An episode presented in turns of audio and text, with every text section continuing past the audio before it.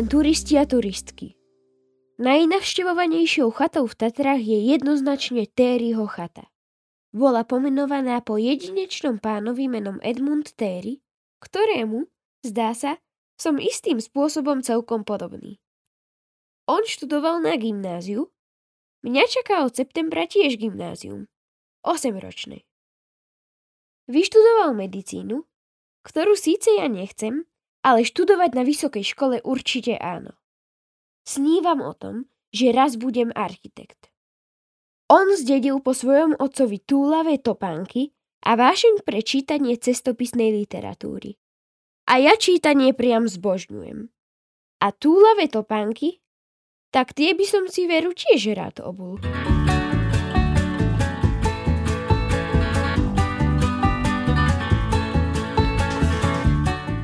A tak sa aj stalo. Hmm.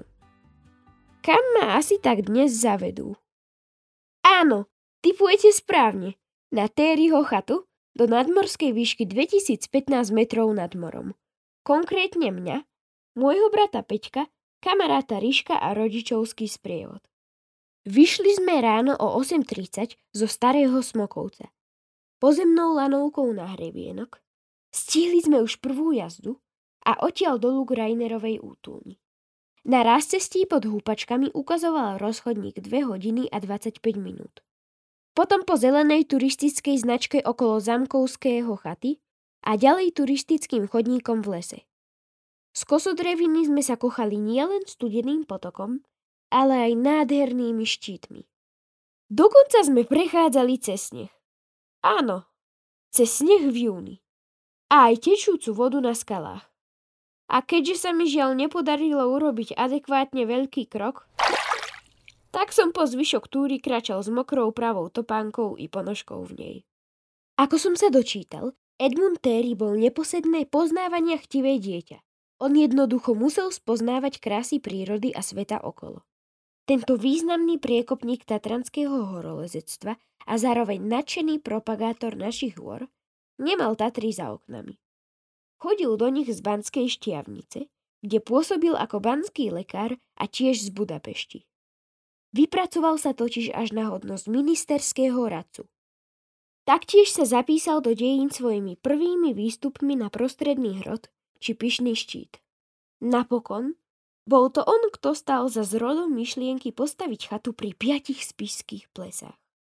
Veď kto iný by pocitoval tak výraznú potrebu vytvoriť horolescom i tatranským bádateľom úkryt pred zlým počasím, či dokonca i nocľah. Miesto nad jazernou stenou spomínaných plies stavebnej komisii doslova učarovalo. Výhľad z okien bude nielen do Popradskej kotliny, ale aj na okolité štíty, povedal. Keď jeho spolupracovník a známy architekt zo Spišskej soboty Gedeon Majunke predložil svoj projekt chaty, nik nenamietal.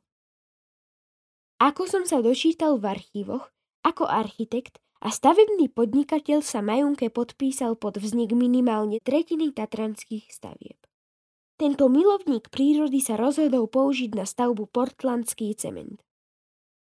Podľa polovníkov by totiž vápno či farebné omietky pôsobili rušivo na kamzíky. A tak boli spokojní. Aj keď dočkal sa od nich aj jednej sťažnosti, keďže sa na stavenisku pri trhaní tatranskej žuly používal Dynamit.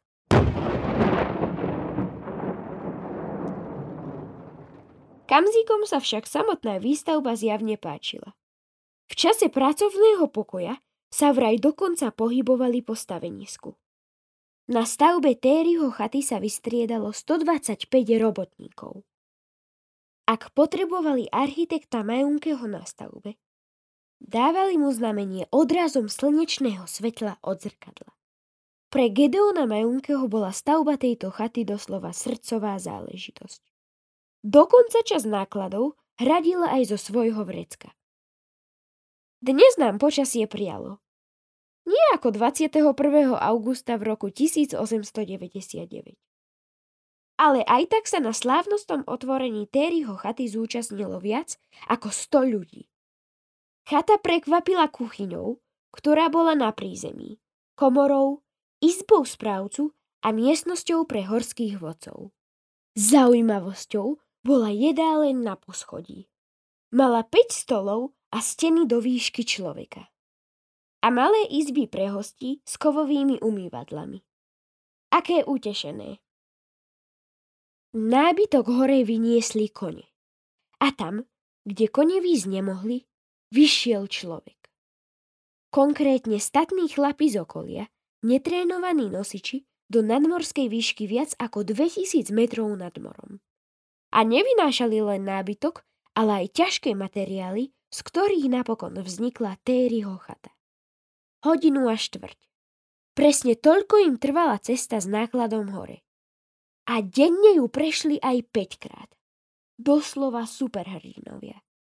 Ak by nebolo nosičov, Tériho chata by pravdepodobne nestála. Na svojich pleciach totiž vyniesli viac ako 50 tisíc kýl stavebného materiálu. Neuveriteľné. A neuveríte, ale s jedným takým som sa rozprával na chodbe chaty. Volá sa Filip Zacher a bol veľmi milý. Dokonca mi poskytol aj rozhovor. Ako nosič pracuje už roky rokúce. Terryho chatu zásobuje presne 6 rokov a navyše sa venuje aj práci v kuchyni. Jeho vzorom je Lacko Chudík, ktorý v septembri oslávi 80 rokov. Ako mi Filip prezradil, pán Chudík je nielen výnimočným nosičom, ale predovšetkým sčítaným mužom, ktorý sa živil hrou na violončele vo filharmónii. Najťažší náklad, ktorý Filip na Terryho chatu vyniesol, vážil až 78 kg. A najviac úsmevným nákladom bola asi keramická toaleta. Dole zase znášal dokonca naozajstnú živú mačku, ktorá sa, nevedno ako, dostala až hore na chatu. Rád by som ešte spomenul, ako budúci architekt, že Gedon Majunke veľké skúsenosti s prácou vo vysokohorskom prostredí nemal. Tak som sa teda dočítal. Práve preto počas panovania prvého nájomcu Jána Adriányho sa vynorili viaceré problémy, ako napríklad veľká vlhkosť stavby. A tak nasledovala rekonštrukcia strechy. Tá najväčšia oprava ale Tériho chatu postretla až v rokoch 1979 až 1983. V tom čase tu pôsobil známy tatranský spisovateľ Belo Kapolka. Chata dostala dnešnú podobu. A nosičom už tento raz s materiálom pomáhal aj vrtulník. Pred 13 rokmi sa dokonca chata rozsvietila po prvýkrát aj svetlom elektrických lámp. A tak, slávna Tériho chata zažiarila v plnej svojej kráse. A aj keď snívam o tom, že by som sa najradšej zatúlal do Barcelony a obdivoval Gaudího staviteľské schvosty, som naozaj rád, že ma túlavé čižmy dnes zaviedli práve sem. Na Tériho chatu. Je to skutočne pozoruhodná stavba. Verím, že ma k nej zavedú ešte mnohokrát. Kto by chcel tiež? Rád ich požičiam.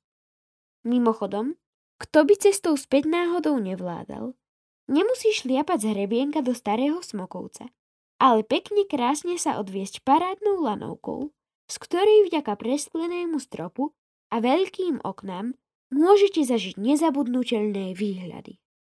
Menšie deti potešia aj medvedie laby na streche lanovky, ale bať sa nemusia. Nie sú od skutočného medveďa. A malá, turistická rada na záver. Vo vysokohorskom prostredí nie nad kvalitnú obu, ktorá spevňuje členok.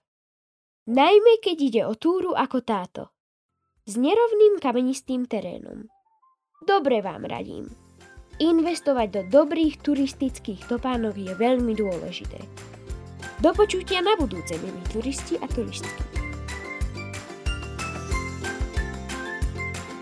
Tento podcast je určený milovníkom Tatier a najmä sledovateľom facebookovej stránky Tatry. Nájdete ho aj na všetkých streamovacích platformách.